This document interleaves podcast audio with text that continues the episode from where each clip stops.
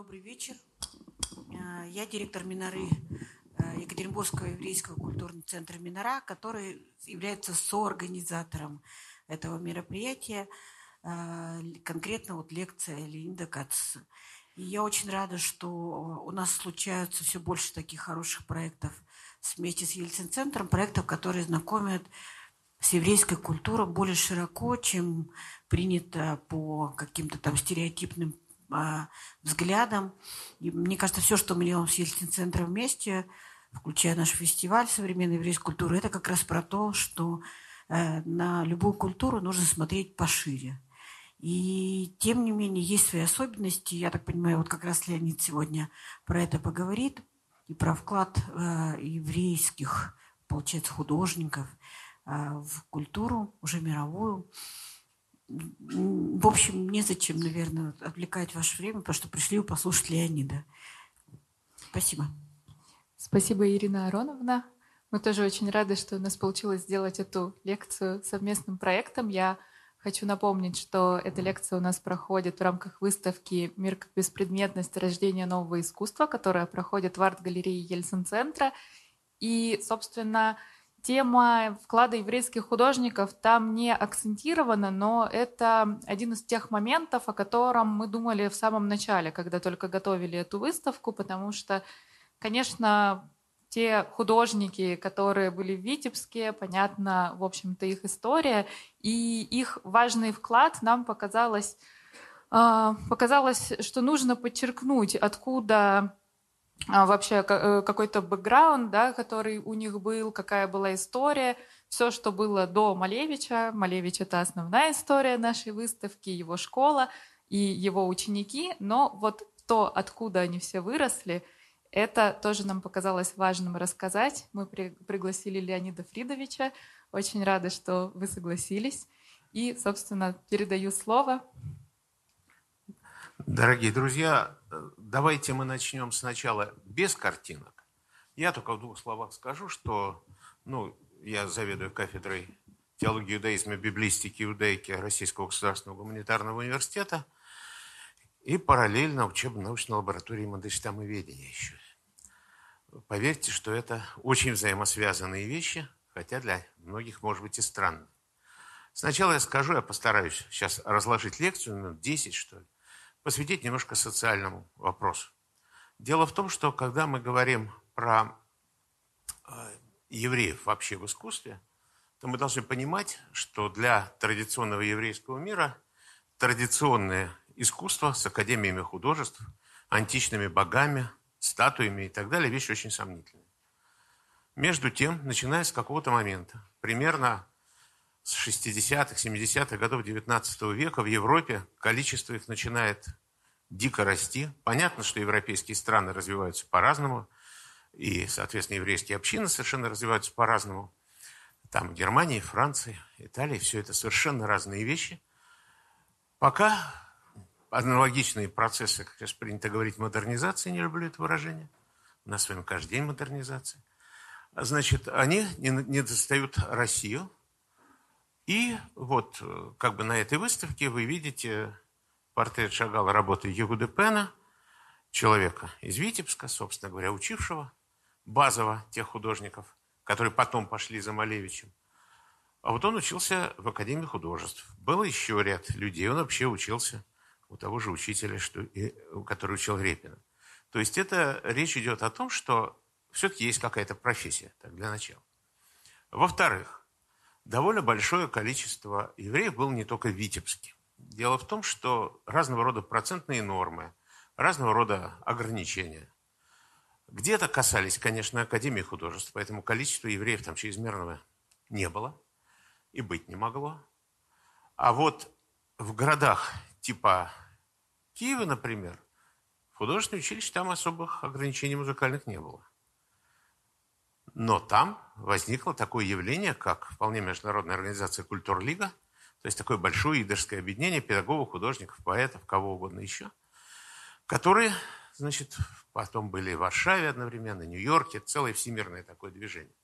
Что касается Витебска, то здесь тоже надо пару слов сказать, что единственная, скажем так, республика на территории бывшего Советского Союза после Российской империи, где идыш был официальным государственным языком, это была Беларусь. Вот там создавать специальную культурлигу не было никакой необходимости. До определенного момента, естественно. Работы сейчас появились на эту тему. Элиса Бемпарат и так далее, про вот еврейство Беларуси. Э, такого рода вы можете это все теперь увидеть. Но меня сейчас будет интересовать не совсем это. Евреи все-таки получали возможность с развитием э, значит, и промышленности, и буржуазии, чего угодно еще, ездить в разные города, учиться в разных художественных училищах. И Витебск просто очень удачный. Он находится где-то между э, Псковом, где-то между Минском, где-то между Вильно, где-то ближе там еще к некоторой Польше. То есть некоторый центр очень с большим пересечением культурных, языковых, каких угодно вещей, с большой-большой такой еврейской прослойкой. То, о чем я сейчас буду говорить, это вот что такое. Мы как бы привыкли к тому, что если человек становится великим художником, там, писателем и так далее, то он автоматически начинает принадлежать мировой культуре. В этом как бы трудно сомневаться, иначе чего ради работаем. Но всегда есть какая-то разница которая художников отличает. Мы же отличаем голландских художников от итальянских как-нибудь, немецких от французских, художников средневековых от современных. Отличаем. И никому не приходит никогда в голову, э, значит, что можно э, там э, протестовать против изучения того, что означают какие-нибудь там розочки, тернии там на иконах Богоматерики, там средневековых. Все это имеет свою символику, свои принципы и так далее. Но еврей попадает сюда когда? В довольно кризисный момент. Момент кризиса, который затрагивает саму основу европейской культуры, там и литературы, искусства, архитектуры, чего угодно. И у художников, не имеющих никакого отношения к нашей сегодняшней теме, естественно, возникают те же самые проблемы. Формы, содержание, место художника, кто закупает. Кстати, что очень важно. Король закупает, или буржуа закупает. Большие люди, которые могут купить пол Эрмитажа, а потом его дополнять. Ну, должны быть цари, понятно, для этого. Либо это покупает человек на свой вкус. Так, например, вот Леонид Осипович Пастернак, отец поэта, который в нашем контексте бы выглядел прямо противоположно тому, что нас интересует. Он писал в письме Бялику, который обвинял его в том, что вот вы ушли от нас, вы только в последние годы приходите к нам там и так далее. Очень жесткая переписка 20-х годов существует. А тот отвечает, а что, евреи нас что, покупали? Это очень интересный момент. Довольно известный сионист и соорганизатор сионистских конгрессов, а потом территориалист, родственник поэта Мандельштама, э, значит, э, который значит, такой офтальмолог там знаменитый и так далее. Вот он писал, например, а что, почему такое нищее существование влачат наши журналы, там, «Восход» и что-то еще?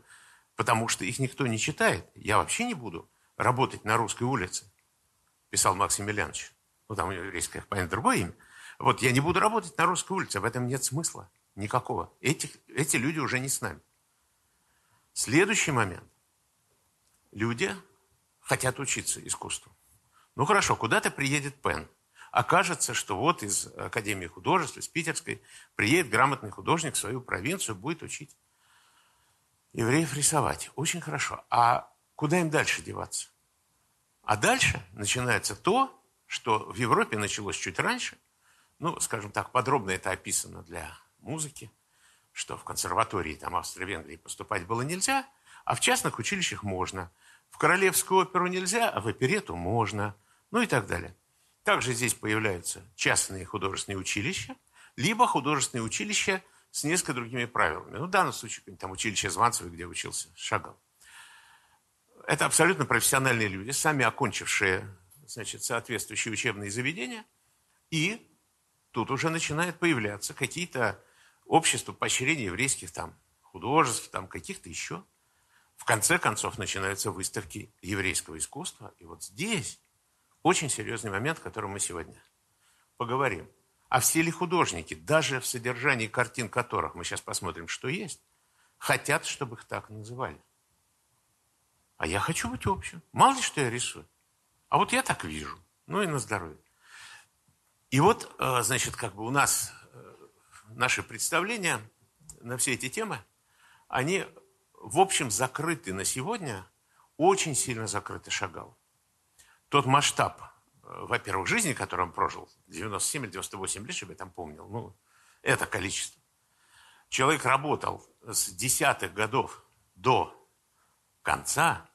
Это же поразительное зрелище. Когда-то, когда в Москве устроили Э, в Пушкинском музее полную такую гигантскую ретроспективу Шагала, то это было интереснейшее зрелище, как он менялся в течение жизни, но главное, как к концу уже было видно, что у него выпадает цвета, каких-то уже нет и так далее, когда под конец уже рисовал просто палочки. То есть человек, который отработал просто, ну, вместо букета уже просто.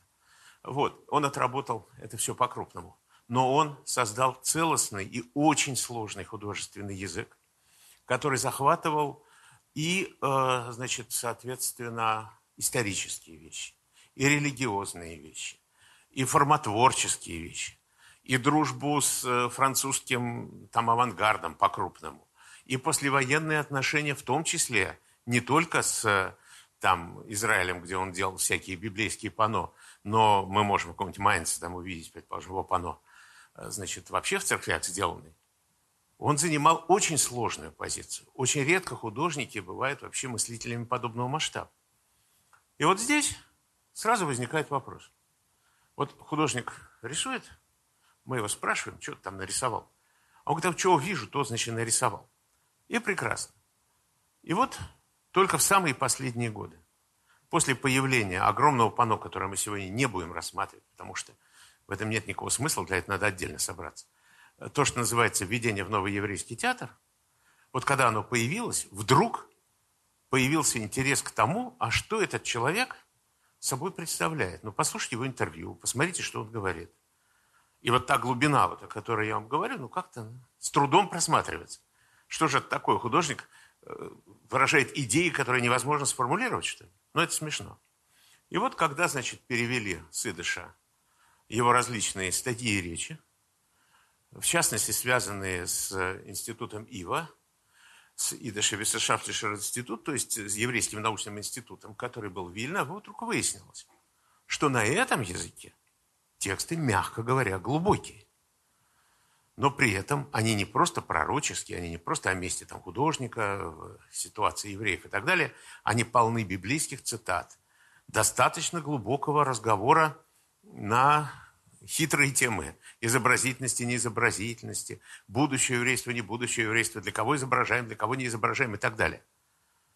Параллельно с этим,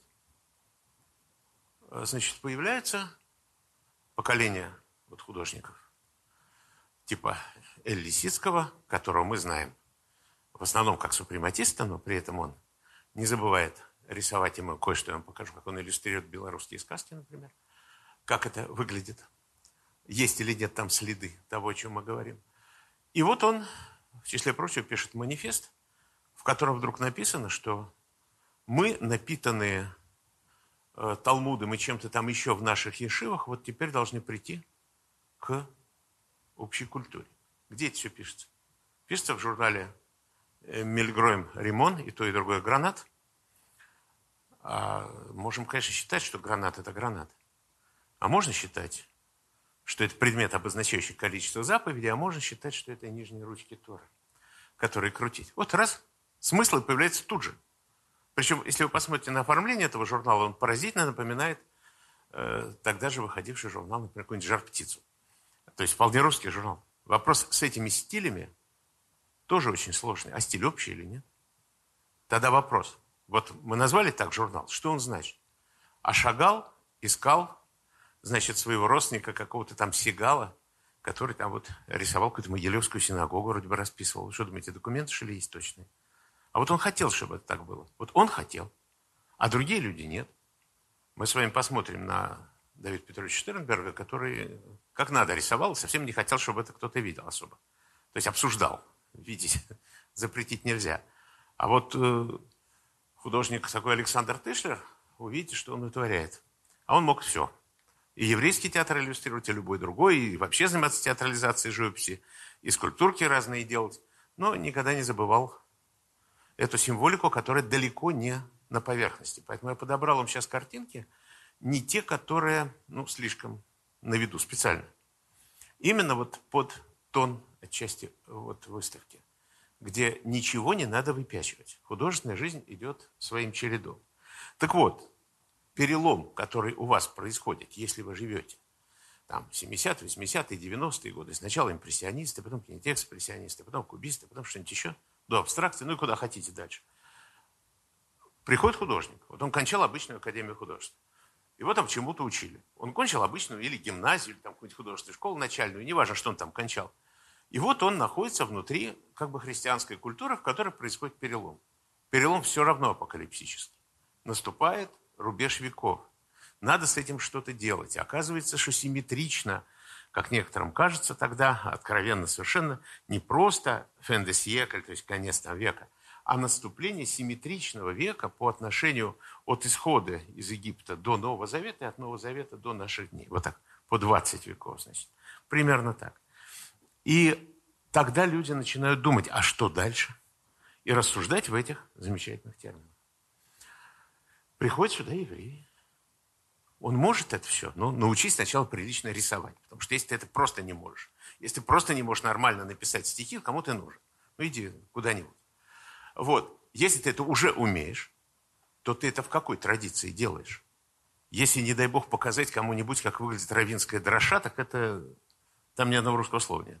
Там просто будет бесконечное нанизывание цитат там и так далее. Почему должен читатель далекий от этой культуры это читать? Ну, кому надо, те пусть читают, а кому не надо, не надо.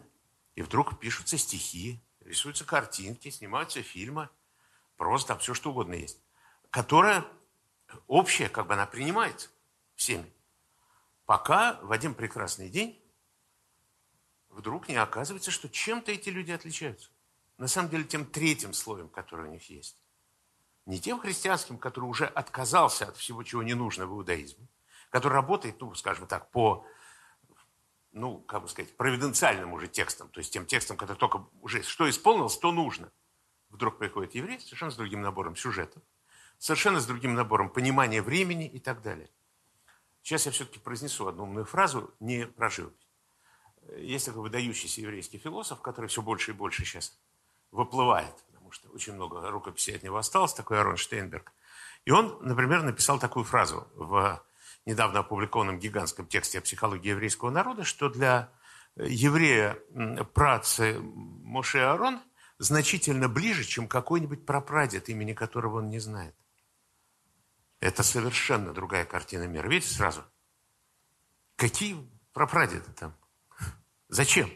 И вот здесь у еврея появляется другой ход, другая точка зрения, другая, может быть, дополнительная символика, или, если даже он полностью отказывается от еврейского, как яркий пример Бориса Леонидовича Пастернака, например, до уже просто патологических форм этих, этого дела – то э, я сейчас не шучу, сейчас, когда уже публикуется семейная переписка, там уже даже цитировать неудобно в публичном месте. Что там написано и что ему отвечает брат. Вот, э, значит, э, они нормально там поговорили, не раз. И вот с Фрейденберг такая же переписка. То есть их много. Сейчас это не является для специалистов большой новостью. Даже когда ты отказываешься, у тебя тогда опыт отказа. Ты не являешься в первом двух, ну, первых двух обычно поколениях тем, что представляет собой вот та культура, в которую ты входишь. Обычно уже к третьему поколению уже все. Вот. Ну, тут когда как, иногда правнуки могут возвращаться, это мы сейчас не обсуждаем, такое тоже есть, это в сегодняшней культуре. Потому что мы все-таки говорим где-то о 120 годах. То есть это 5-6 поколений. И вот здесь, с одной стороны, стремление избавиться от сказать, традиционного еврейства в очень такого примитивном местечковом виде, хотя ничего себе примитив. Мне приходится студентам говорить, я всегда говорю, знаете, что такое местечковый дедушка? Ну, это для начала библейский еврей желательно знать. Еще желательно знать средневековый, а то там будут большие проблемы с комментарием к Талмуду. Еще желательно знать арамейский, потому что это уже не проблемы с Талмудом, а просто сам Талмуд, ничего не получится у тебя, дорогой. Ну и один или два языка окружающих народов. Итого от четырех до пяти, из них три древних. Много среди нас таких, кто это делает. А без этого у вас просто ничего не получится. И вот такие мальчики вырываются. Вот что имел в виду, значит, соответственно, Лисицкий. Или в каком-то письме, там, по-моему, Черняховский Бялику, еврейский поэт, другому пишет. Слушай, когда мы, наконец, сможем писать так, чтобы за каждым словом не тянулись тысячи ассоциаций, тысячи цитат, да еще в правильной, ну, экзегезе, будем говорить, еврейской, то есть в правильном, э, значит, в религиозном смысле правильном рассуждении. Они пытались от этого избавиться. Ну и как же от этого избавились? Избавилась в еврейской поэзии поэтесса Жиркова, вполне русская женщина, которая стала еврейской классикой. Вот что это такое. Это действительно то, что находится внутри, что не обязано быть совершенно провозглашено. Ну, в качестве примера еще одного приведу вам такое, и начнем уже сейчас изобразительностью заниматься. Когда вдруг Николай Степанович Гумилев, не самый неграмотный человек, вообще учитель, кроме Брюсова, остальной учитель всех поэтов, да, вдруг говорит, что у Осипа Эмильевича Мандельштама, понимаешь, нет учителей. Он что, всерьез не читал Тютчева и Боротынского? Это мы обсуждать будем, да, Гумилева? Да он не это имеет в виду. Что-то другое. Что-то то, чего мы не можем. Какая-то логика, какая-то не наша. Это не поверхностная логика. Там метр, ритм, рифма и всякие гарантированные цитаты. И вот э, представьте себе, сейчас я даже приведу вам такой пример, когда такая выдающаяся израильская эссеистка Майя Каганская, уезжая из СССР, пишет статью, вот Осип Мандельштам, поэт иудейский, показывает ее Надежде Яковлевне Мандельштам перед отъездом. Там все это было выставлено в Еврейском музее на выставке с пометками Надежды Яковлевны. Она приезжает в Израиль, печатает эту статью в журнале «Сион», что уместно. Представляете, что это такое? И выясняется, что Библия Мандельштама, оказывается, восходит к русским славянофилам, к поэзии любомудров. А что, Библия, в смысле Ветхий Завет, в другом варианте, он часто в поэзии встречается, на большие такие поэмы, библейские стихи. Логично. И вот уже через много лет, потом мы с ней общались, она уже покойная, значит, сейчас я, мы вдруг, э, значит, я ей показал, потом напечатал, естественно, что в промежутке находится еврейский поэт Семен Фрук, который печатал собственные стихи. Сначала был ассимилянтом полным, писал там под Лермонтова, Пушкина, кого угодно, а после погромов 81 года вдруг он стал писать вот эти вот библейско-талмудические стихи с эпиграфами из Хомякова. Вот оно. Видите, как интересно?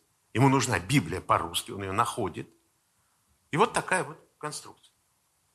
Вот примерно это, только в изобразительном искусстве, я попытаюсь вам показать. Дело в том, что если мы, в принципе, не хотим этого делать, то, честно говоря, это можно не делать. Самые большие художники, ну, за исключением данном случае Шагала, э, самые большие художники или там поэты настолько были уверены в том, что этим никто никогда не заинтересуется, что это наименее прикрытые вещи. То есть сложнее различать цитаты из русской поэзии там у них или из картинок больших художников, чем вот это. Пока не выясняется, что можно независимо работать с этими слоями. Есть и такие художники. То есть если вы не хотите, не надо. Все будет хорошо.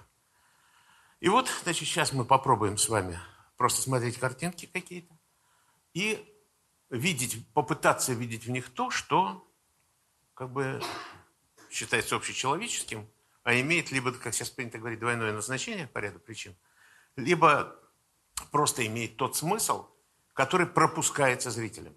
Просто им не нужен. Ну, смотрите, вот такая традиционная картинка.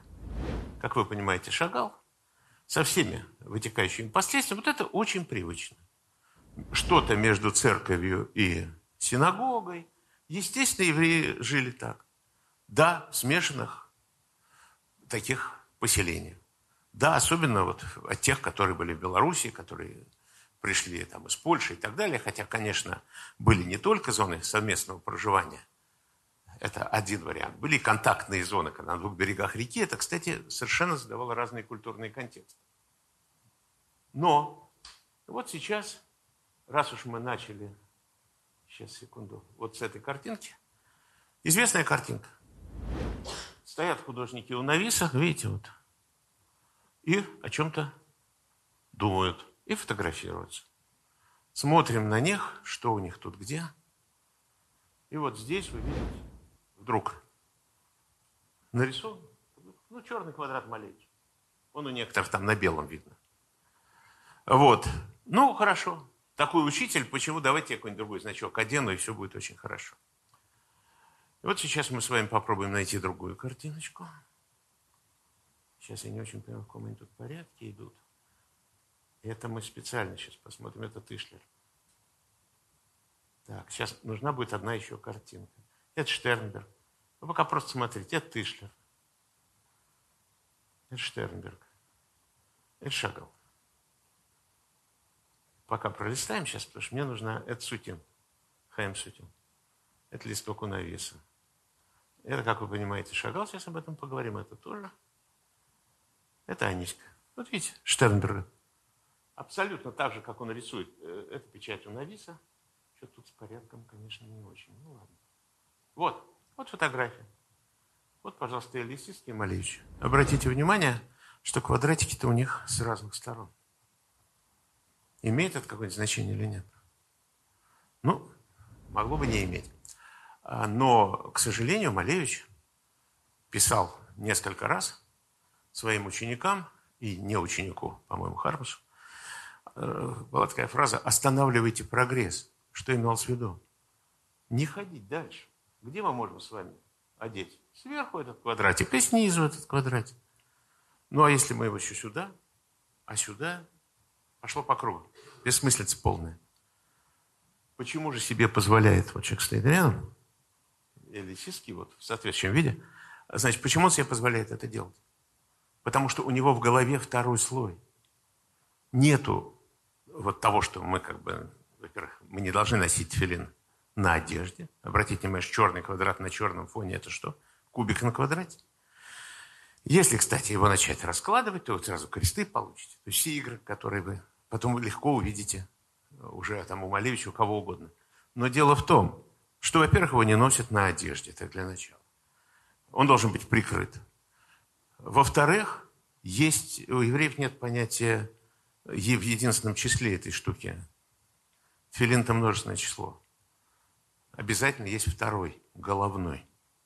А значит, я могу как угодно крутить здесь, если у меня есть еще запас. Вот раз, все. А у Малевича нет. Дальше Третий Завет.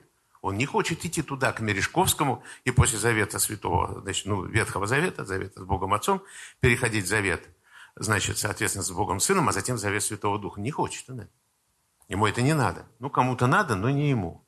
И вот, пожалуйста, знаменитая такая штука. Сказ про два квадрата, э, вроде конструктивистская, значит, и сделанная для детей. Подробно о ней говорить не будем. Борются красный и черный квадраты. И смотрите сюда. Что это такое? Кубик на квадрате перевернутый и кубик на квадрате стоящий. Пожалуйста, даже видите, светотень сделана, чтобы вы не перепутали, это объем. И вот здесь какая-то прокладка. Вот, это не, то есть это может и художественные все приемы, но осмыслены они совершенно иначе. Дело в том, что, ну, как бы есть несколько правил. Во-первых, тфилин, когда его одевают, вот этот кубик на квадрате молитвенный, да, он не должен иметь так называемого средостения. То есть его нельзя ни на что только на голую руку. Здесь оно вам нарисовано. А вот перевернутый, это что такое? Тоже довольно забавно. А, значит, дело в том, что он совсем наоборот, а, как бы есть э, в талмудическом таком трактате Ктувот написано, каким нельзя делать э, тфилин. Его нельзя делать в качестве шара или яйца, потому что если ты на полном серьезе, это написано вполне, Э, потому что если ты ударишься о притолку, то вот эта точка просто разнесет тебе мозги. Вот. Но уж переворачивать его точно нельзя. Вот она. Вот это печать у нависа. Ну, если вы оденете тфилин так, как надо здесь, ну, переверните его. Вот он и окажется в том положении, где он находится. То есть, грубо говоря, казалось бы, чисто формально, как любили меня спрашивать на рубеже 90-х возмущенные искусствоведы, а что, если русский возьмет малярную кисть и нарисует квадрат, и еврей возьмет, они что, и нарисуют по-разному? Нарисуют одинаково, смысл будет разный. И у значит, Эль Лисицкого есть красный квадрат, немножко такой отстраненный вправо. У Малевича красный квадрат, значит, влево. А потом есть письмо просто Малевича Эль Лисицкому, где вежливо написано, что, дорогой, значит, Лазарь Маркович, как там он называл, значит, я вспоминаю, как мы с вами спорили в Витебске, вы взяли небо, а я землю, или наоборот. Это одно письмо. Второе письмо было написано русскому философу Михаилу Осиповичу Гершинзону, большому издателю славянофилов, Чадаева, там кого-то еще, Грибоедовской Москвы, автор бездны всего. Вот, э, значит, и там было написано, что я вот в Витебске побывал в синагоге, в костеле в церкви, у меня такие-то ощущения, я понял, что мой белый, красный, черный квадрат и белый крест, что интересно, это, э, значит, новый храм, и я должен вести куда-то народ. Вот у вас висят там картинки госпожи Липорской, жены художника Рождественского. И у нее была, была запись, которая, ну, казалась просто немножко безумной. Того, что, ну, то ли он сделал очередной квадрат, то ли он сделал проект своего гроба, я там сейчас не помню, который тоже состоит из квадратов, да, с двух сторон. Такой архитектон как раз два квадрата и крестовой конфигурации гроб, э, как потом мы его изготовили. Вот, и он ходил, и просто там у нее записано, что там что-то говорил, я Моисей, я Моисей. О, вот об этом и идет речь. А что делает Гершинсон? Об этом мы знаем только от Андрея Белого, который в мемуарах пишет, что Гершинсон водрузил квадрат, будучи им совершенно восхищенным, на стену значит, у своего рабочего стола. Ну, водрузил и водрузил. Но вот уже существует целый ряд работ – из которых нам совершенно понятно, что черные квадраты не просто так рисовались, они в день разрушения храма 9 аба Тишебиав, они рисовались на белых стенах мазанок в качестве, ну, такая штука есть, в иудаизме называется мезрах. То есть это тот кусок камня, какого-то квадрата или прямоугольного, который недообрабатывается вследствие вот, символа как разрушения храма. Он может быть сам как камень, а может быть завешен такой каббалистической штукой, которая сама называется Мизрах. Вот. Ну, вот такая вот история. Как видите, все все тихонько как-то там понимают. Вот. И, э, соответственно, чтобы вы не думали, что Андрей Белый при всем его далеком от семитофилии поведения что-то не понимал, его «Голосолалия», знаменитая поэма 20 -го года, что ли, вышла, она посвящена такой антропосовской антропосовскому осмыслению фразы «Берешит барай лагим вет шамай вет барас». То есть первые фразы насчет того, что где витал дух над в начале. Именно в еврейских буквах он это хотел делать. Поэтому это люди, э, которые вполне осознавали, что они делают. Вот, значит, э, идем дальше. Сейчас мы посмотрим, что у нас есть. О, давайте посмотрим. Значит, вот это картинки Давида Штернберга. Вот. Один раз в Израиле вышел альбом, я сейчас не помню фамилию автора или на что ли, а, посвященный тому, что когда мы смотрим на картинки вот Штернберга, то про него обычно ничего не говорят. Такой нормальный художник, вполне, но от того, что он Давид Петрович, ничего не меняется. Вот. Э, такие сезонистские натюрморты, иногда они бывают там другого типа, но в них ничего еврейского нет. Мы можем их смотреть сколько хотим. Сейчас где-нибудь там у меня еще немножко изменился порядок. Сейчас мы их найдем. Вот. О, пожалуйста. А вот это уже другой разговор. Вот это совсем другой разговор. Если мы посмотрим, сейчас мы вернемся к этой картинке, я очень надеюсь, что мы сейчас увидим ее вариант плохо прорисованный. К этому тоже сейчас вернемся. Вот. Вот смотрите, если вы такой видите вариант, то что здесь вот нарисовано, понять нельзя. Ну, какие-то формы фруктов, да, там, те другие. Здесь все-таки мы видим явно что-то цитрусовое с носиком обязательным. Вот на отдельной салфеточке. И дальше мы видим какие-то две тарелки, вот куда-то что-то там непонятно уходит. Какой-то еще один, значит, фруктик. Ну-ка назад, теперь идем туда, хорошо прорисованной картиночки. О, а вот это яблоки, а дальше лимон, а дальше что-то куда-то непонятно сдвигается и перевернутый стакан.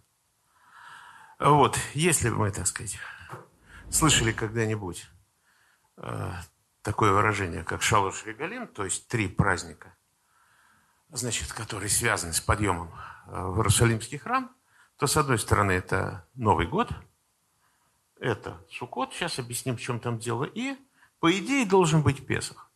Но Новый год, Рош Хашана, условно говоря, Новый год, празднуется при помощи яблок и меда. Соответственно, главным символом праздника Сукот является такая цитрусовая специфическая вещь под названием этрог, поэтому она на отдельной салфеточке. Обязательно у него есть признак его, так сказать, годности – это носик. Тут он еще демонстративно длинный, неизвестно зачем. Ну, может быть, и такой, никому не мешает. Обычно это не делают, потому что легче отломить. Лучше оставить, э, ну, человек знает, что делает. А вот третий праздник идет не на той же, ну, двух неделях, да, сколько там будет, от Рошка Шана до Сукота, две с половиной недели. А это будет вот где-то весной. Видите, как сдвигаются. Сдвинуты тарелки, что-то куда-то уходит человек изображает совершенно другой. Не значит, что это плохая картинка. Во всех случаях, естественно, на этот праздник бывает кидуш, но эти стаканчики перевернуты.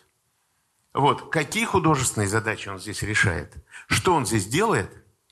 Это его личная задача. Кстати, не очень простая. Все вот эти фиолетовые штуки с черными пятнами очень мешают, как вы понимаете, чистым цветам. Поэтому он и волнуется. Так вот там вы видите пробу, где если бы мы осталась та картинка, это были бы чисто формы. Здесь уже сомнений никаких.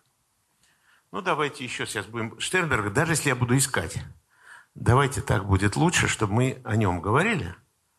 Вот смотрите. Здесь лежат какие-то баранки.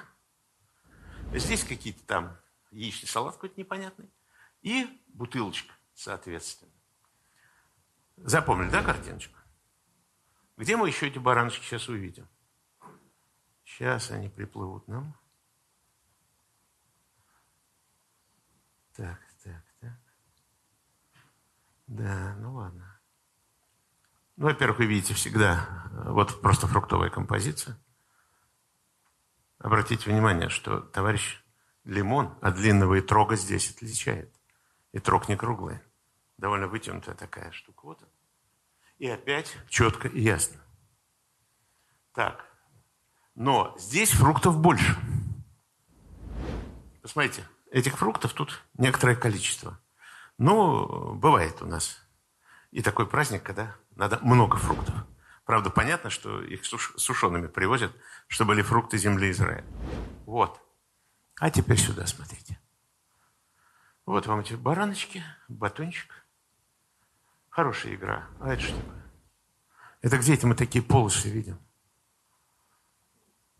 Это талец, конечно. Вот так. Видите, лишних нет, никаких телодвижений. А что бы здесь должно быть? На чем вот лежит, видите? На характерной такой штуке. Но, по идее, если это там какая-нибудь суббота или что-нибудь, видите, как человек изображает? Он не рисует примитивную халу. Просто взять, переплести умеет. Поверьте, рисовальщик мощный, справился. Вот, вот эти вот завитки и батон дают вам в сумме. Заходите, увидите, не захотите, нет. Он закрытый человек. И когда вот в той единственной израильской книжке о нем, э, сейчас никак не могу вспомнить фамилию, Алфимов, какая-то подобная, не помню, Фиева. Вот, э, значит, где были приведены семейные документы, ну, как всегда, оказывается, что человек просто не хотел об этом говорить. Ну, давайте сейчас еще посмотрим. Вот это, видите, Штернберг с селедочками. Тут ничего не скажешь. Селедки и селедки. Вот. Но я вам показывал... Да, и вот теперь видите, что он делает. Когда вы смотрите художника, который рисует много лет подряд, и вы видите не одну картинку, которая случайно перед вами, то вы догадываетесь, ошметок чего это э, бараночка будет. Вот. И все, собственно говоря мы видим, что он может убрать какой-то предмет, добавить какой-то предмет, внутри себя иметь эти соображения или нет. А вот зритель, который не видит художника целиком, никогда как бы это не воспримет. То есть на отдельных выставках он вряд ли это просуммирует. Это уже для того, что называется в искусствоведении резоне. Извините, когда подводят итоги. Каталог, который подводит итоги полностью. Так вот, и э, что мы тут видим? Мы видим, что помимо всего прочего, перед нами некая стратегия художника, который совершенно не хочет лишнее показывать. Это Хайм Сутин, который живет во Франции. соответственно. И вот он художник-экспрессионист. Возникает вопрос, ну, наверное, во Франции есть селедка. Где море есть, там и селедку найдем.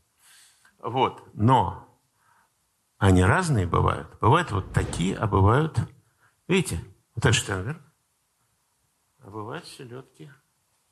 Сейчас найдем самого Сутина. Вот жалко нет компьютера. Конечно, выбирал это легче все.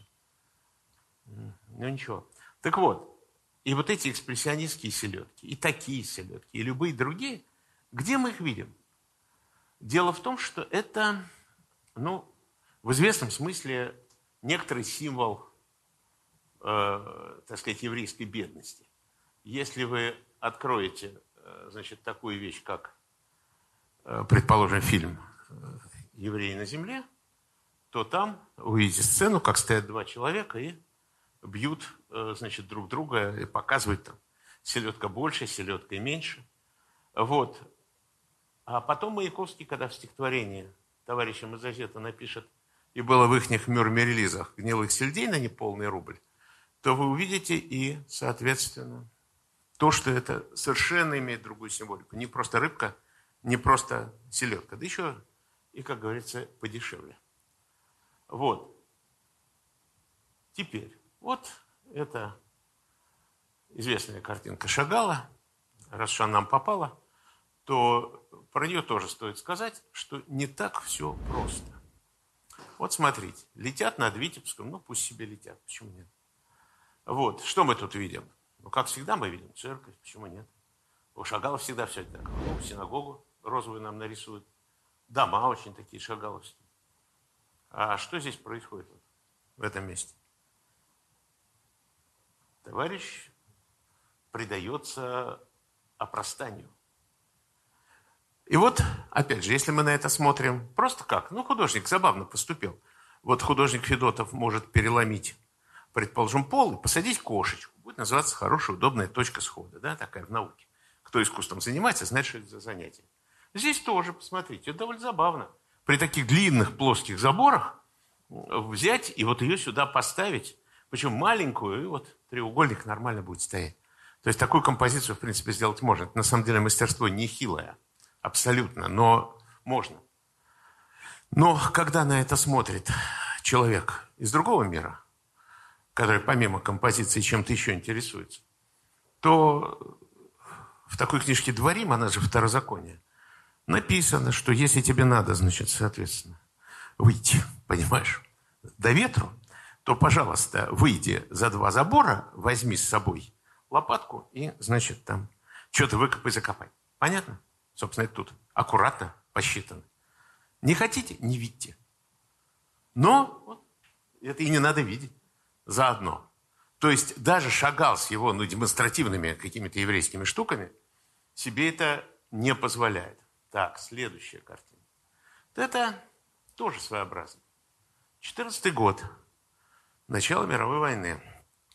Что происходит в это время?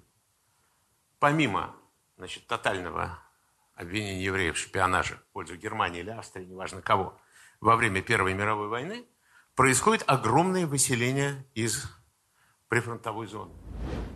Конечно, если мой собственный прадед ходил со швейной машинкой по местечкам, то Соответственно, можно было бы решить, что это именно так. Но это другое.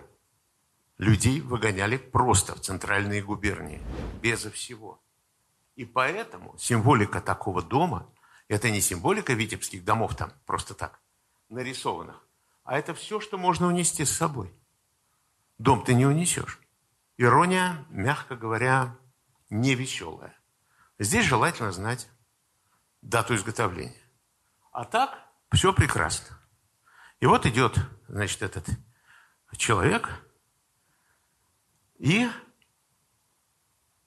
он как бы привязал этот дом к себе, но чтобы на спине, видите, это не фантастика какая-то шагаловская, э, но тут еще и, соответственно, э, даже женщина стоит там какая-то. А вот это что такое? Что это? Вроде рукав, рука нормально держит бороду, да? Но при всем том, мы знаем, что у ультра религиозных евреев принято, чтобы э, волос бороды там в какую-нибудь субботу не упал даже, мешки носить.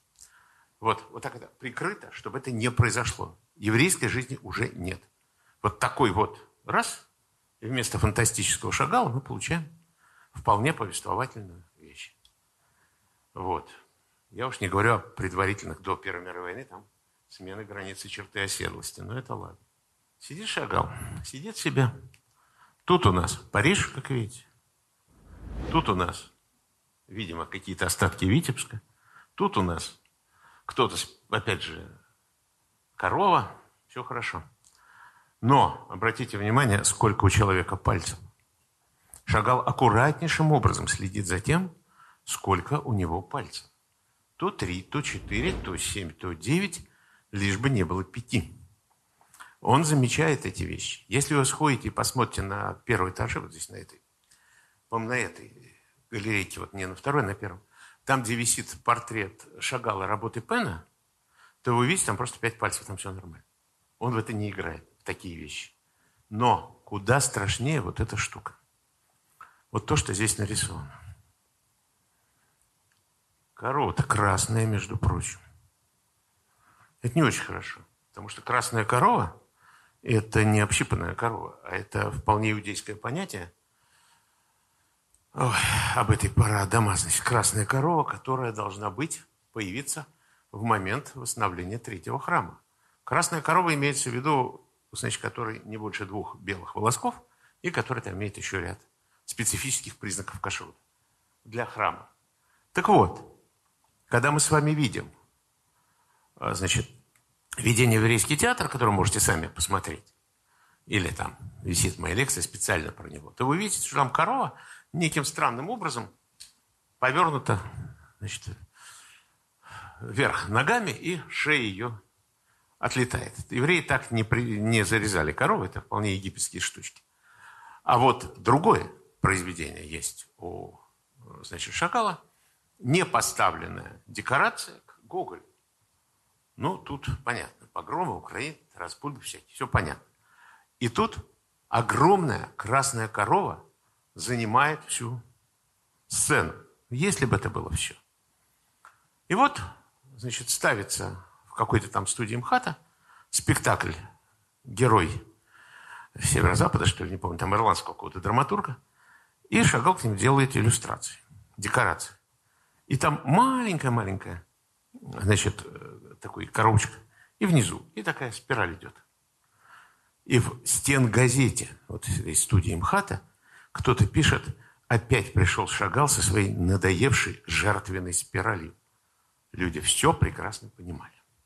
Для стен газет никто это не выносил на там, критические, что ли, подмостки. Ну вот, поэтому вы можете увидеть ощущение художника, потому что это можете называть это мечтой, а можете называть это и отсутствием красной коровы, потому что во время первого двух храмов она была. И это такое совершенно мессианское событие, которое нас должно ожидать. О, переходим теперь к Тышлеру. Вот что это такое? В э, Музее изобразительных искусств, в Музее частных коллекций, нарисован огромный, сделан стол огромный, и эта картинка лежит чуть-чуть внизу. Она называется «Похороны книг». Посмотрите, кто здесь.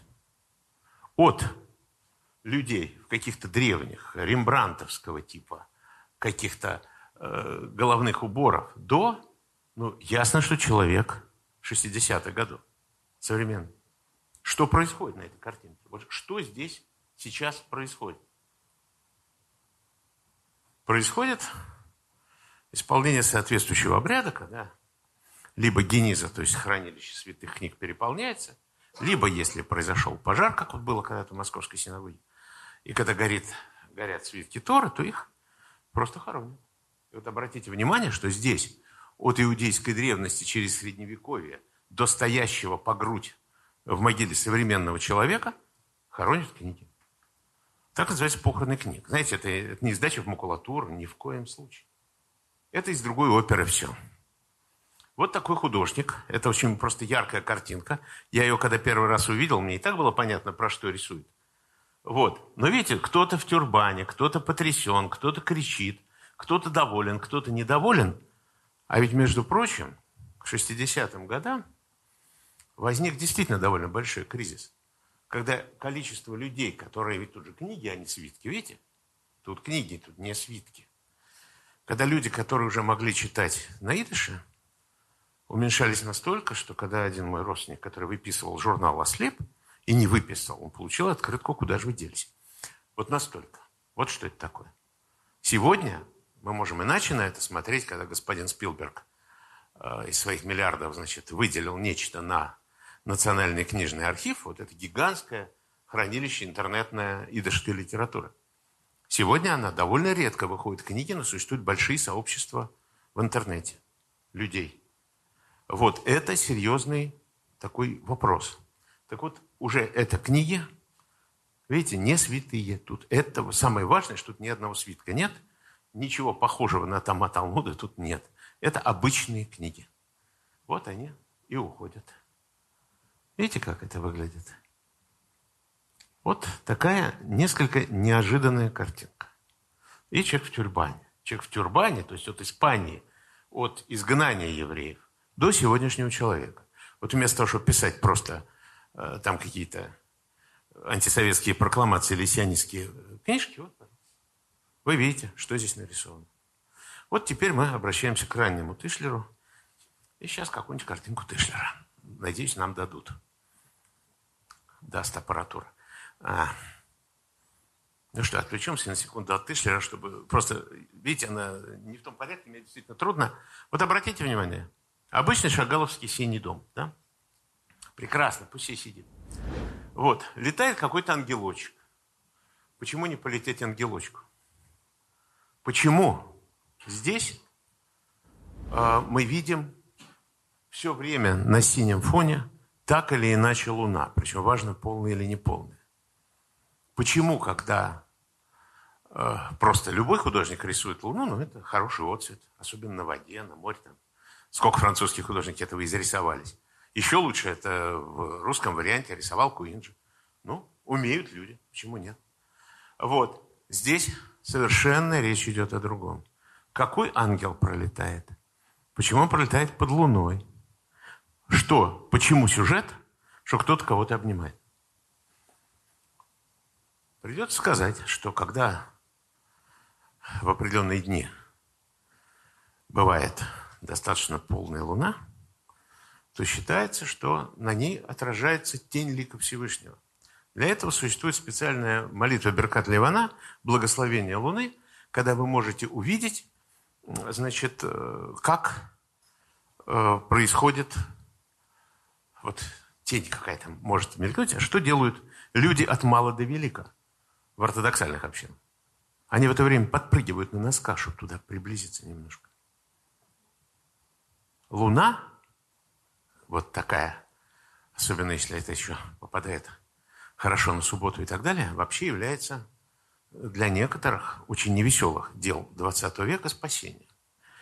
Вот существуют такие совсем невеселые документы зондеркоманды Освенцима, где евреи, значит, помогали немцам, так сказать, добивать евреев. Так вот, они, помимо, так сказать, своих религиозных и прочих рассуждений, которые от них остались, от них остался большой текст о Луне. Ну, те, кто это публикует, люди не самые грамотные, не хотят быть грамотными упорно. Э, из, из издания в издание пишут, что это поэма. Никакая это не поэма. Люди, которые убили свою душу, могут обратиться к Всевышнему только таким образом.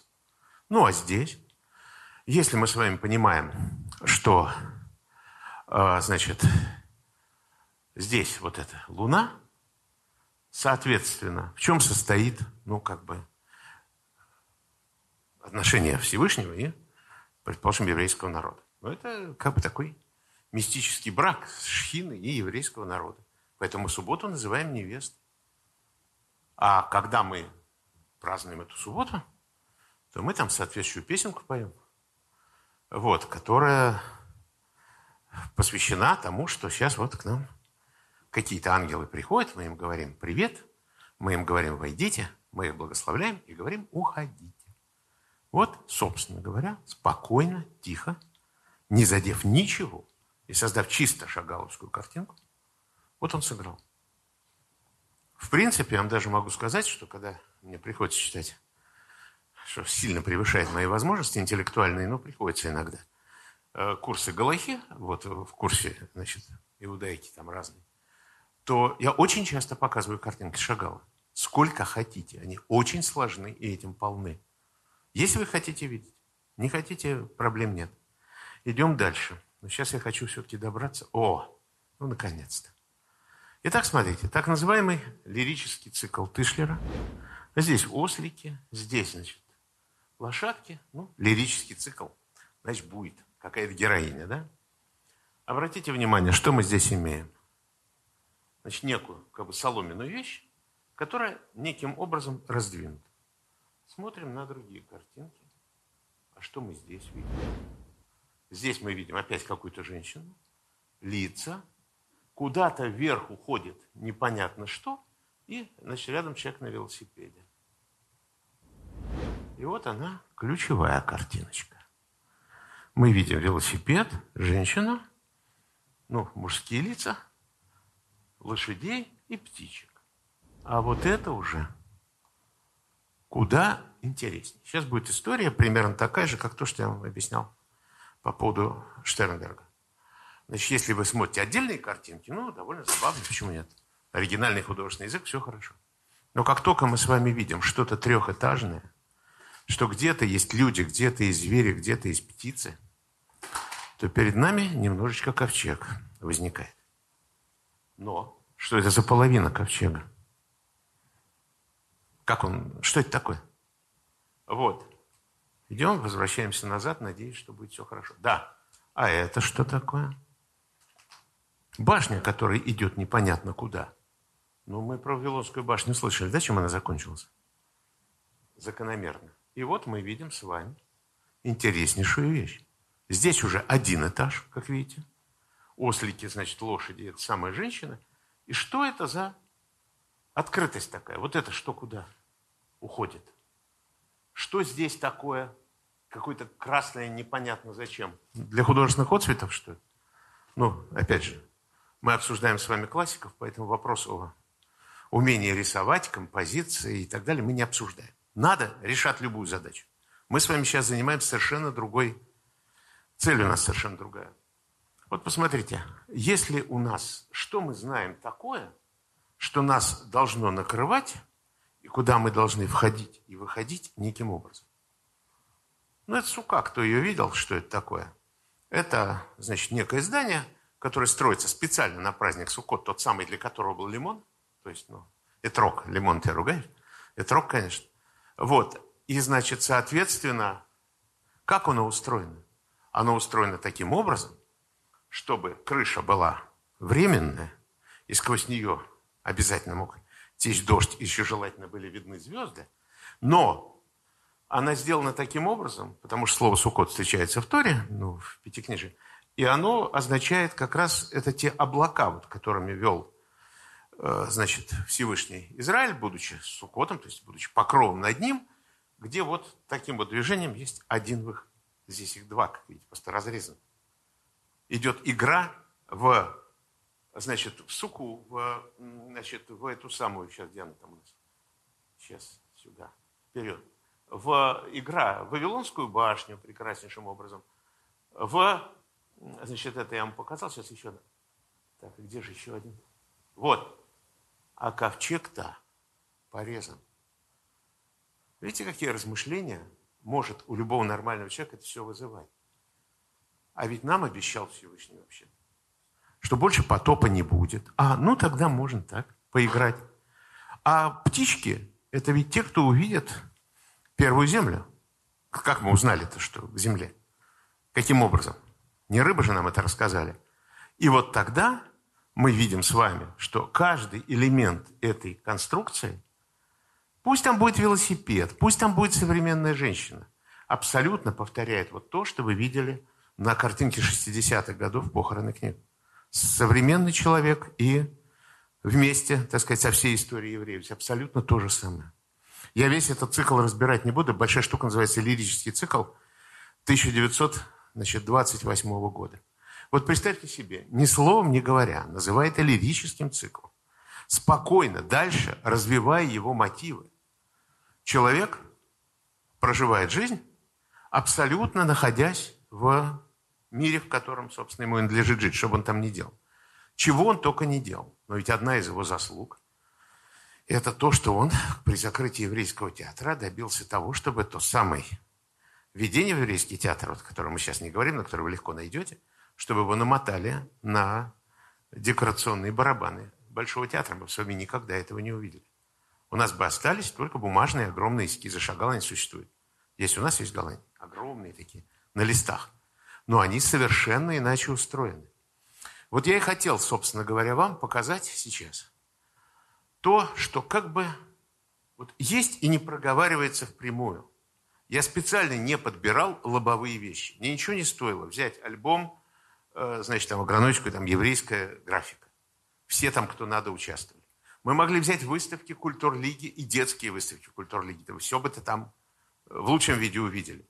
Я специально хотел вот вам показать, как это делается. И вот смотрите, возвращаемся сейчас, я надеюсь, к листку Нависа. Вдруг нам повезет, что мы его увидим. Ну, вот здесь получше картиночка. Она такая сине-розовая. Вот. Ну ладно, давайте. Вот это, кстати, Лисицкий, как раз фигуративный. Это Ингл-Цинглхват. Это к идышской книжке. Э, значит, картиночки. И вот смотрите, обращаю ваше внимание на то, что здесь нарисовано. Вот она это. Здесь Могилевская, значит, как обычно, синагога и еще какая-то деревянная синагога. И дом там с дымом, ну и какая-то зверюшка. Вот и этот самый Ингл Цингл. Вот. Теперь мы... Нет, сейчас это вперед надо идти. Это нам сейчас не понадобится. А теперь смотрите. К нему же иллюстрация. Ну, тут даже есть какой-то. Можно в интернете захотите, найдете. Значит, э, какая-то штука, связанная с этим стишком. Но меня она сейчас совершенно не интересует. Вот, меня интересуют две вещи. Во-первых, обратите внимание, свинья и козочка. Что может быть более противоположно ну, захотите, можете найти картинку Пена в интернете, которая называется «Два дома», где вы увидите русский еврейский дом со свиньей и с козочкой.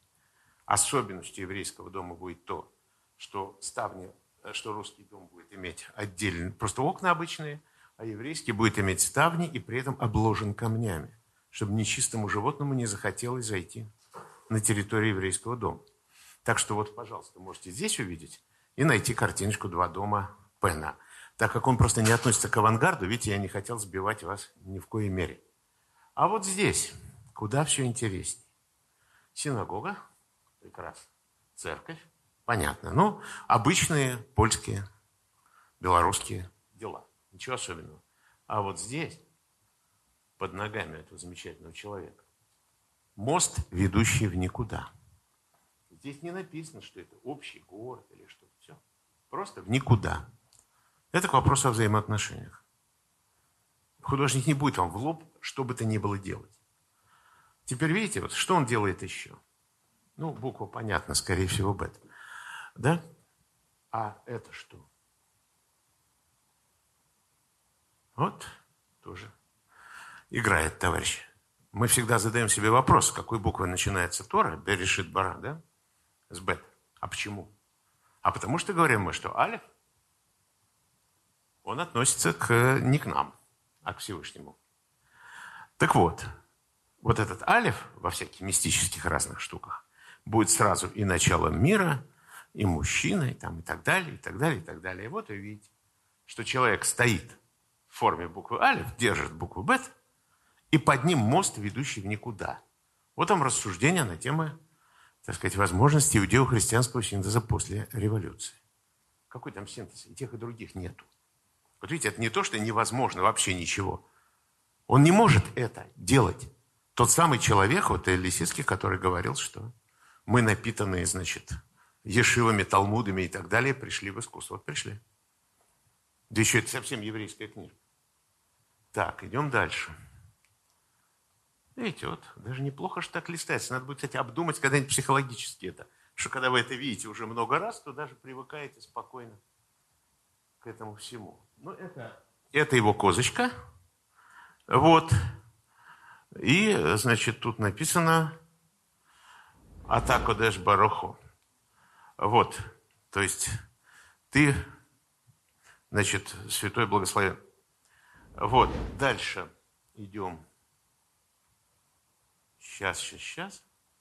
Ну, это графический вариант того же самого. А вот теперь обратите внимание. Вот эта иллюстрация к, значит, украинским сказкам. И вот этот мальчик, ну вот тут я одну дал картиночку, видите, у него сумочка такая, да, кажется? Как будто она сплетена из этих, эм, ну, в общем, лыка как, типа, обувь там какая-нибудь, или сумки, или сундучки, там, неважно, лапти там, ну, неважно, что из этого делают.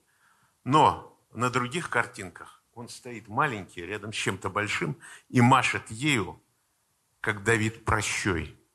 Представляете, что делает художник, чтобы показать своему еврейскому читателю, это перевод, книжка переводов, сказок, он показывает, кто это. То есть вместо того, что там, не знаю, я не знаю, о какой сказке идет речь, просто сейчас э, совершенно это не помню. Вот. И таким образом мы видим, что э, ничего просто случайного здесь нет. Даже когда переводится совсем не еврейская сказка.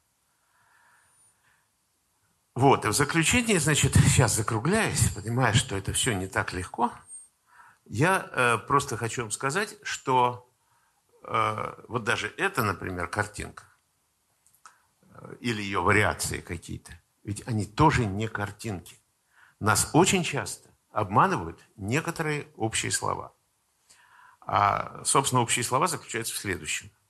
Когда вы приходите в музей, и вам показывают и введение в еврейский театр, и напротив какой-то танец, какой-то там писарь, там, ну и шагаловские картинки. И что-то вам еще, или вот эту картинку тоже, подобную ей, вешают. На стену их много просто вариаций. Вот. Вы должны знать, что их не существует. Они существуют как идышский театр, напротив, с традиционным, наоборот, ивритским. Ну, идышская культура противостоит ивритской новый еврейский театр, просто название, введение в новый еврейский театр, противостоит древнееврейскому театру Габима. Вот это очень надо понимать, что это не просто новый. Когда вы читаете новый, ну хорошо, пусть советский новый, нам-то что? Пусть будет, нет, не пусть. А вот наверху, вот мы видим, значит, что-то подобное, но боюсь, что там было куда эротичнее это все. А занавес какой был? А занавес был две козочки такие. Где мы их видим-то? Ну, на коронах Тора мы их в основном видим. Значит, это было объединение этого всего с массой всяких еврейских сложных ходов. Это, я вам говорю, куда бы мы могли идти, вот так вот элементарно этот язык посмотрев. И, соответственно, все это объединено, понятно. В чем? Вот в этом самом занавесе, в этих непонятных буквах, которые он там дорисовал на костюмах артистов. И одновременно с этим мы знаем, что там, где находится Тора, там, значит, она должна быть закрыта. Там, где идет семейная жизнь соответствующая. Так вот, в данном случае все наоборот. И вы должны понимать, что придя в этот театр, что вы видите. И вот представьте себе, мне так и не удалось это в итоге напечатать, я даже не знаю, где это у меня найти можно, конечно. Но есть замечательные московские и питерские театральные, ну, такие театральные недели, когда в театральные большие журналы вкладывается афишка на неделю. Чего там только не прочтешь. Ну, например, список 20-х э, годов, я имею в виду 27 28 29 там. Список, например, кошерных столов, где аккуратно написано отдельно литовское и украинское, то есть хасидское и не хасидское. Кошерных боин каких-то, продажи мацы. А дальше идут афиши МХАТа, Большого театра, чего-то еще. Ну, естественно, еврейских театров, те, которые были. А там замечательно написано. Вход в верхней одежде и головном уборе запрещен. В некоторых афишках написано, чтобы не мешать зрителям. Ну, в шляпе понятно, да, если вы сядете в шляпе, что будет. Но, а, что за верхняя одежда? Какие ультрарелигиозные люди туда пойдут? Те, которые капоту не могут снять? Ну, или мантель, не знаю, можно как угодно называть. Значит, ну вот этот, длинную, да? черный-белый, черный фраг, да, с белой рубашкой, в шляпе с вот такой бородой, он попрется куда смотреть? Эллинское развлечение? Театр, да? Он ему не нужен. И вот такая афиша даже, которую просто пересказывают, на фоне кухонь, значит, те, кого волновали кошерные кухни, те, кто интересовался, в чем разница между литовской и украинской еврейской кухнями, могли пойти в театр.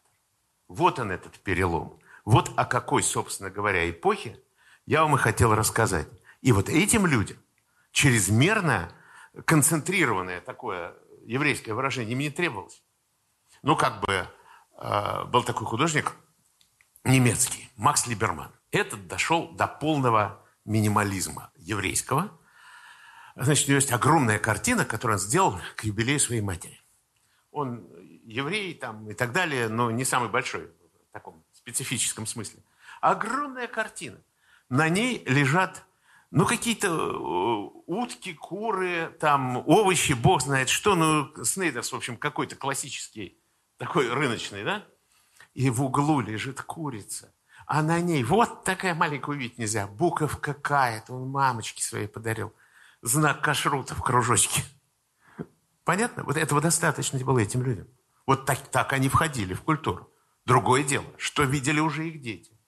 Что происходит, когда, извините, Холокост. Вот отсечена идышская культура, просто нет.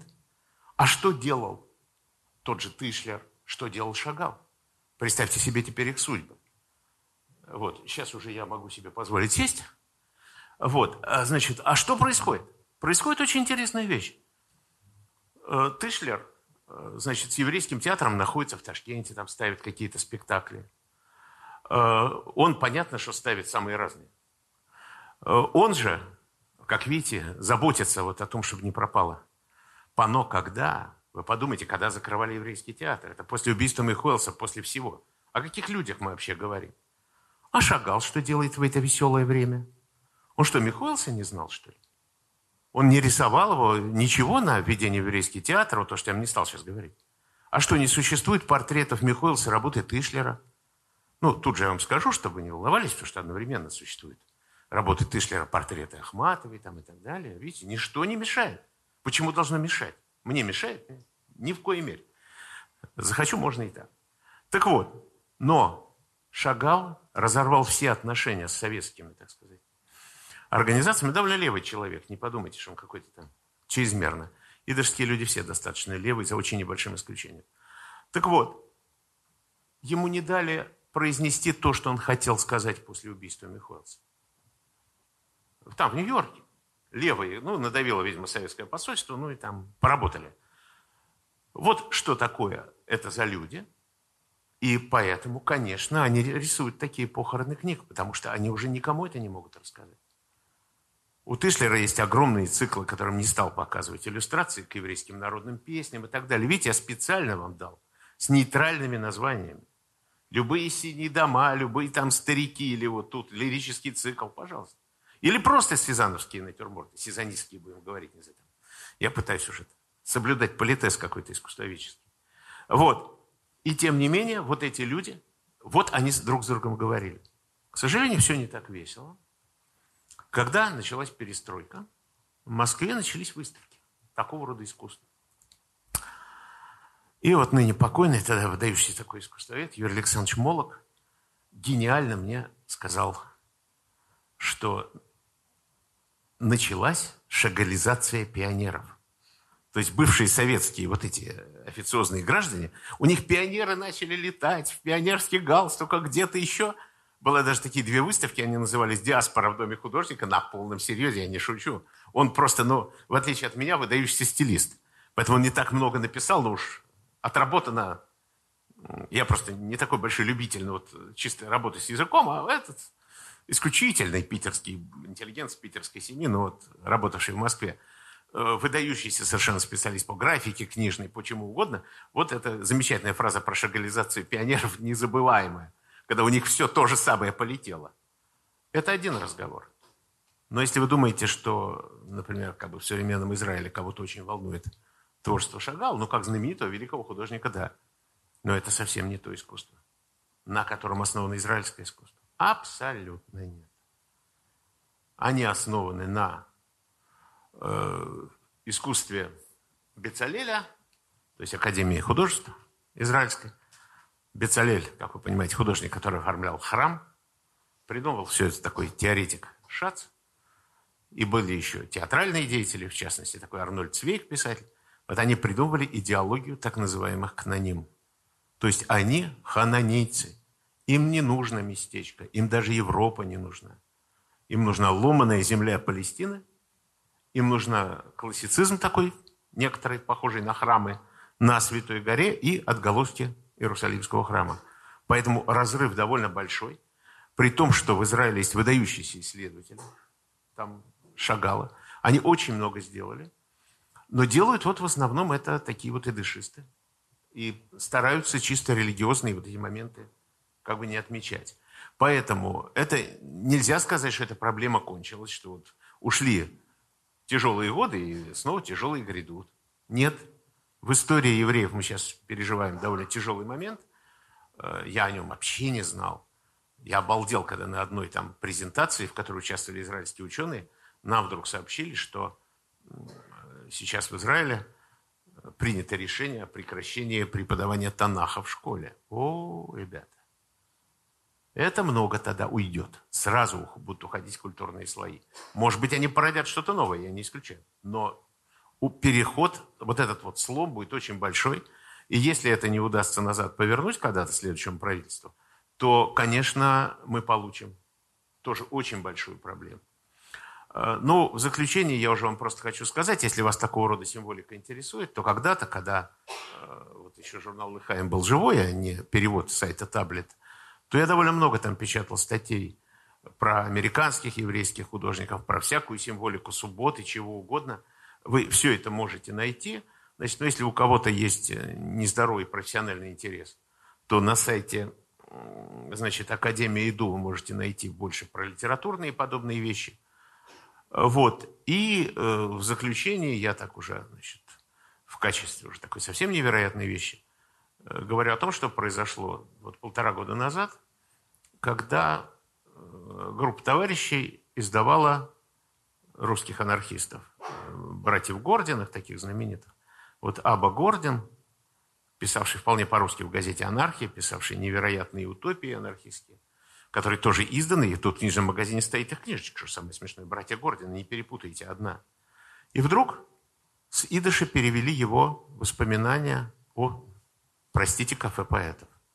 Человека с литовским равинским образованием и еврейского и русского анархиста. Чего такое? И вдруг мы там прочли, что Маяковский выходит из этого кафе поэтов в одежде первого священника храма поэзии, в Кедаре и Эфоде, что? В чем? То есть в облачении первосвященника. И он говорит там о чем-то. А в том кафе как раз находится не что-нибудь, а в общем практически описывает вот эти лисицкие круги и так далее. И дальше идет рассуждение о Зауме, о том о сём. И оказывается, что Аба Гордин считает, что нигде, кроме значит, иудаизма, заумами быть не может, потому что заум должна быть за умом, то есть за щитком первосвященника, а все остальное это игры. И приводит как бы авангардные какие двухбуквенные сочетания. Эти двухбуквенные сочетания имеют соответствующие пары. Это просто книжка Сефер Яцера. Вот так это делается. Видите, он даже уже на идыше пишет мемуары, уже печатает их в Израиле. И то никто ничего лишнего не подчеркивает. Те, кто могут понять, должны понять. Те, кто и прочесть на идыше не могут, и перевести на русский не могут, и по-русски не могут понять, ну, значит так. То есть это на самом деле определенный тип, ну, скажем так, очень такой глубинной еврейской штуки, когда, э, как было сказано в Талмуде, когда Раби Бихай шел по пустыне, и ученик ему сказал, а я знаю колесницу, имеется в виду это мистическая колесница Иезекииля. Ну, учитель сказал, ну, давай. Присели они под деревом, накрылись, как там вежливо сказано, платками. Посидели. Учитель сказал, ты знаешь колесницу. Все. Это на мистических уровнях происходит, вот на глубинных таких, не на недоступных только. Вот не думайте, что это, если мистический, значит трансцендент. Нет. Все вполне если вы понимаете, откуда идет слово, если вы понимаете, что словом построен мир, если вы понимаете, что это слово, это имя Всевышнего, которое мы не можем произнести, и вот там коины произносят в храме, а сегодня не могут, вот из этого строятся эти теории. И вполне русские люди, такие как Крученых, например, прекрасно отдавали себе в этом отчет, играли в это. Э, а те, кто играли не на таком уровне, но знали, что очень многого из Ветхого Завета нет в христианском как бы, исполнении, так Василий Васильевич Розанов, например, строил на этом просто свои сверхавангардные, как казалось, сочинения, которые нам, в общем, если мы это учитываем, не настолько непонятны. Это был тоже момент, чтобы вы понимали, что где-то в районе 900-х годов начали переводить. Такой был своеобразный перевод Талмуда Периферковича. Переводом назвать довольно трудно, но, в общем, какой-то вид перевода, когда русская культура с этим напрямую столкнулась, когда Владимир Соловьев писал энциклопедические статьи о Талмуде там, и так далее, и так далее, и так далее. И вот все это вместе уперлось в 13 год, то есть в 11-13 будем говорить в дело Белиса в обвинении евреев, значит, во всяких там кровавых наветах. И после этого Первая мировая война и разрушение э, как бы той русско-еврейской огромной общности, которая была, там разъехались, кто не погиб в разные места. И тогда оказалось, что те, кто остались, уже окончательно, а Тышлер вот дожил, Штерберг дожил, они остались вот так вот стоять. То есть непонятно, откуда взялся Пастернак, откуда взялся Мандельштам, там Бабель, Эренбург. Нету ни читателя, ни слоя, ничего. Но вот сегодня ситуация возвращается, и мы этот слой начинаем видеть. Но если я вам что-то показал такого рода, и, по крайней мере, вы себе это представили не в варианте вот обязательно шестиугольной звезды, обязательно конкретной синагоги, или там обязательно какой-то точной надписи, ну, будем считать, что не очень зря время провели. Если есть вопросы, я готов, пожалуйста. У меня такой вопрос. А вот а, ведь были евреи-художники-реалисты, кто писали, да, конечно. Которые, кто жили вне черты оседлости, вполне такие абсолютно, ну, как бы, внешне неотличимая от русских реалистов, а у них вот э, в, в таком еврейском реализме там подобная символика, которая понятна только тому, кому нужно, она имеется? Вот, есть исследования, например, по этому или нет? Да, прежде всего я хочу сказать, что я, видите, здесь аккуратно иногда упоминал Егуду Пена, полно, вот учитель всех этих Шагала там и других витебчан. Сколько угодно. Абсолютно реалистический художник. Никаких к нему вопросов. Другое дело, что очень многие советские художники шли в другом немножко направлении. Во-первых, советскости. Не обязательно, когда рисуешь Ленина или Дзержинского, как Кацман, например, из Ахра, там что-то изображать. А вот очень многие рисовали еврейские колхозы, например. Иллюстрировали еврейские детские книжки. Вот это очень интересный момент абсолютно э, еврейский художник из Сахар-Бер-Рыбок. Просто автор знаменитый такого альбома «Штетл», «Местечко», э, замечательных иллюстраций там к сказкам, еврейским, нееврейским, все такое. Он, э, значит, рисовал в белорусской колхозной газете, например, картинки. А, значит, другие люди – занимались тем, что отмечали антипасху, антипурим и так далее, и занимались тем, что, как вот Лейб Квитко, вполне идышский выдающийся еврейский поэт, писал детские стихи «Анна Ванна, наш отряд, хочет видеть поросят. Мы их не обидим, поглядим и выйдем». Понятно, что это такое? Вот такая символика, да, вывернутая, очень. Пожалуйста, в детских книжках она есть, э, где угодно. А дальше целый класс художников, причем иногда выдающихся, типа Мира Оксижода. Вот. Они рисовали еврейские колхозы, например. Еврейских колхозников. И надо было нарисовать радость вот, труда на земле. Вот еврей на земле, у которого не было земли, который не мог пасти корову, а поэтому мог, у него была козочка. Да еще козочка желательно, чтобы значит, в дом нечистое животное не заходило. Вот эти свободных евреев еще как рисовали. В лоб советской идеологии, отрицающей, так сказать, всю традицию. Ну, такое тоже есть. Вот не так давно вышла книжка, э, значит, вот советское еврейское искусство 20-30-х годов, где это можно увидеть. Но у разумных людей всегда что-то было. Те, кто хотели, конечно. Вот. Но не все хотели. Оставаться еврейским художником было очень трудно. Э, извините, даже грустно в известном смысле. И после войны их любимой темой это было рисование, простите, надгробий или портретов убитых там еврейских литераторов в виде разбитых надгробий. Это все, значит, э, тот же Екерсон, который здесь как авангардист висит. Много чего рисовали. Вот. Это вообще единственное место, где они были, где вы можете это посмотреть. Пойдите в библиотеку и возьмите журнал «Советиш Геймланд», по-моему, не помню, 61-го, что ли, года выходил. В каждом номере была вкладка про еврейского художника какого-то. Не важно, что это наидыш. Картинка, она есть картинка, можете посмотреть. Вот. Очень много рисовали Холокоста всякого. Очень много пытались э, что-то сделать. Но вы понимаете, что если даже, собственно, на отделе еврейского антифашистского комитета и до него даже обвиняли там Маркиша и так далее в библейскости и так далее, и стихов, а как он мог еще? Нет, это было трудно. Это серьезнейший выбор. А, вот. И э, были более такие, ну, скажем так, очень еврейский художник Нахумли Анатолий Каплан, который рисовал одновременно и блокаду, и, значит, такие знаменитейшие иллюстрации к Шолом Алейхиму и так далее, их продавал Союз художников за рубеж. Это были вот такие огромные папки. Я еще помню, их при советской власти за 1500 рублей можно было купить авторские оттиски. Знаешь, какое 1500 рублей при советской власти? Но в дорогих магазинах это было. Вот он делал это в традиции как раз э, такой, где не надо. Ну, там Шолом Алейхим, там понятно, о чем речь. Вот смотрите, этого очень-очень много. Это не такой простой вопрос. Но, конечно, люди боялись, люди не очень рвались. Я, кстати, не помню, я был всего на двух выставках Тышлера, я не помню эту штуку, которую он показал про книги, чтобы она была выставлена. Я видел только в музее частных коллекций, вот, ну, в новое время. Не может быть, чтобы у меня с головой такое было. Вот. Но были люди, которые с этим прямо боролись.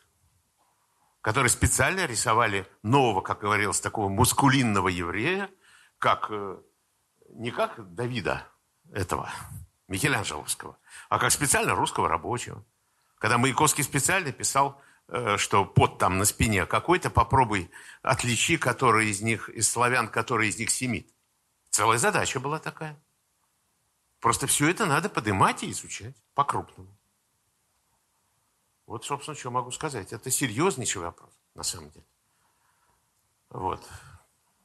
Леонид Фридович, спасибо да. за лекцию. То есть у меня есть три коротких вопроса. То есть ну, первый давайте. это, можете повторить еще раз человека и имя, который про шагализацию пионеров сказал, потому что было очень плохо. Но он же не написал. Юрий Александрович Молок. Юрий Александрович. Вот э, выдающийся действительно, он историк графики. Угу. Феноменального уровня. Но это разговоры бытовые. Ну, то есть, и второй вопрос, это вот про ту картинку с сукой, то есть, ну, то есть, есть ли там отсылка, ну, то есть, находите ли вы отсылку на то, что использование живых существ как стены, ну, то есть... Э, нет, нет, ни в коем случае. Зачем? Это просто, так, это куски. Дел, э, ну, художественный язык устроен неким образом. Если я делаю, э, вот для меня в данном цикле, делаем из одного. Мы что, не понимаем, что Вавилонская башня строится из кирпичей? И завалилась она все-таки каменная, а не, значит, как корзинка. Ну, то есть здесь я больше думаю вот про это талмудическую язык... отсылку, что нельзя Нет. использовать животных как стены. Ну, Может быть, но думаю, нет. Он не настолько. Такой Э, такой Лисицкий, такой шагал, но Тышлер я до такой степени нет. И третий вопрос это про иджескую культуру вот в Канаде и Америке, потому что как бы есть ли какие-то художники, про которых вы бы стали говорить как продолжатели этой Так традиции? я писал про них, вот я сказал, я обратил ваше внимание, значит, в Лыхайме, в архиве Лыхайма, ну на мою фамилию там найдите, была выставка американо-еврейских художников, большая в Доме художника. Они не продолжатели, они откуда и угодно. Они часть американцы, уже произведшиеся, так сказать, ну, кончившие американские академии художеств, а часть приехавшие откуда угодно. Из Польши, там всякой э, Германии, Франции. А современных каких-то вы можете выделить? Нет, сейчас это в основном, к сожалению, превратилось в такое рисование олеографий или в большой авангард. Угу. Вот, ну посмотрите, вот выставка американских э, художников, вот еврейских, Большая-большая статья. И после нее еще большая статья там же, еще дополнительно, про символику субботы. Она не так проста. Дело в том, что в зависимости от того, сколько человек знает, столько он и слоев закладывает. Вот. Так что так. Еще есть вопросы? Есть? Здравствуйте, Леонид Фридович. Очень рада вас видеть в Екатеринбурге. А, у меня вопрос про Хайма Сутина. Угу. Вот его селедки. Ну, понятно, что это вот такая, может быть, какое-то, не знаю, еврейское воспоминание или у меня еще, вот я сейчас пока сидела, думала, может быть, это вот ну, первые такие голодные годы его в Париже. А что еще вот э, еврейского в его этом а, огненном экспрессионизме? Боюсь, что особо ничего. А, я должен сказать, сказать, специально это привел пример, что дело в том, что это промежуток.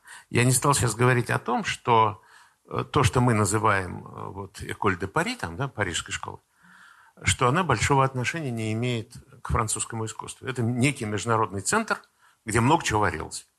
Откуда угодно. О, это переход вот такой, от такого примерно рисования, как и понимания мира, как у Штенберга, вот туда, где должны быть, как я в таких случаях говорю, лодочки, бережок, деревья. Вот французская живопись. И был когда-то замечательный альбом, который назывался «Le peinture française versus École de Paris». Это разные вещи. Вот он где-то посередине находится. То есть он сумел вписаться и в экспрессионизм, и в, скажем так, очень узкий мирок вот этих маленьких городочков. Вот это ощущение есть, но не больше, никаких специальных... Городочков французских? Да, конечно, конечно. Это же надо хотеть. Не, из... Штетл, не Нет, нет, из столицы уйти. В мире такая столица мирового искусства, где все варится, и вдруг мы видим маленькие домишки, там четырехэтажные, там трехэтажные, вообще совсем улочки. Это просто ощущение провинциального человека отчасти. Вот, собственно, и все. Ничего больше. Не надо тут лишнего приписывать. Все будет нормально. Так, еще есть у нас проблемы? Или мы будем заканчивать, наверное, уже? Всем спасибо.